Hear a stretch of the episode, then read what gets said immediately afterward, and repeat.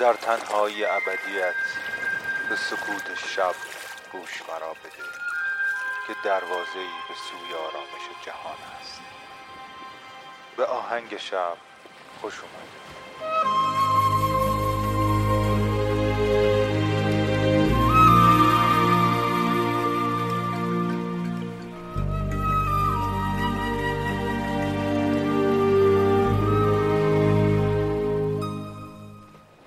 سلام من مهدیم و این قسمت هشتم و پایانی از فصل سیزدهم پادکست آهنگ شبه.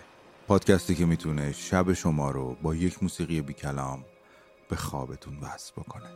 در قسمت پایانی هر فصل قطعه ای رو به صورت بداهه از خودم تقدیم می‌کنم به شما. اگر از دوستان قدیمی آهنگ شب باشید می‌دونید که شش قطعه از این قطعات بداهه که در آهنگ شب در قسمت پایانی هر فصل ضبط و پخش شده به صورت آلبوم در تمام پلتفرم های معتبر موسیقی منتشر شده و قابل دسترسیه اگر تا حالا از این پلتفرم های موسیقی استفاده نکردید که میشه قطعات موسیقی رو به صورت قانونی گوش کرد و با خیال راحت و وجدان آسوده می‌تونید یکی از این نرم رو نصب بکنید. مثل اسپاتیفای که جدیدا هم تو ایران رفع فیلتر شده و می‌تونید به راحتی اکانت رایگان بسازید. و حتی اگر علاقه داشتید می‌تونید اکانت پولی هم دریافت بکنید. راههایی تو ایران هست که بشه پرداخت برای خرید اکانت رو هم انجام داد. ولی در غیر صورت هم اسپاتیفای اکانت free داره که میشه با یک شرایطی یا پخش کردن تبلیغ در حقیقت موزیکتون رو پخش بکنید و گوش بدید. نرم دیگه ای که می‌تونم معرفی بکنم نرم انغامی هست که به نسبت جایگاه ویژه‌ای در دنیا پیدا کرده با اینکه از خاورمیانه لبنان base ش شروع شد. ولی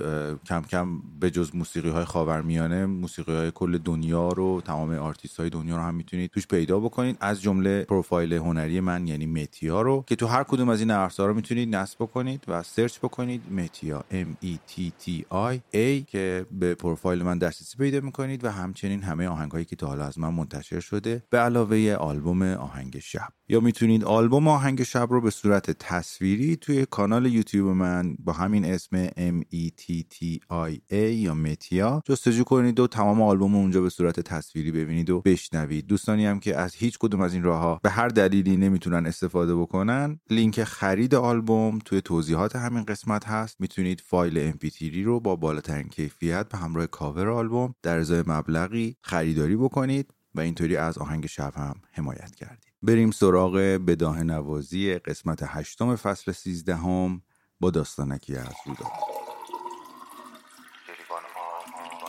یه موسیقی بی کلام می‌تونه تو رو به خواب بهتری ببره.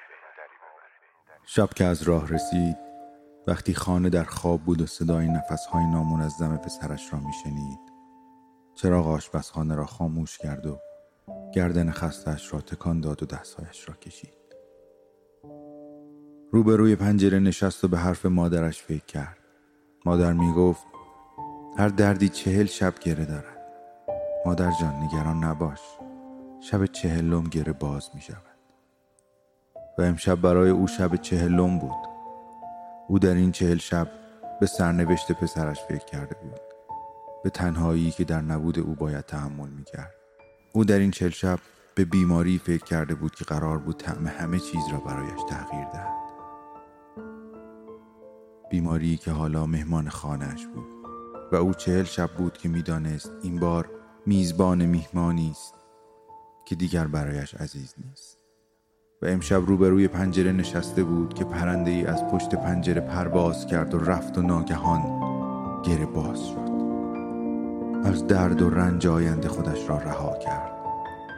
خواست از همین امشب به اندازه همه شبهایی که پیش رویش است زندگی کند.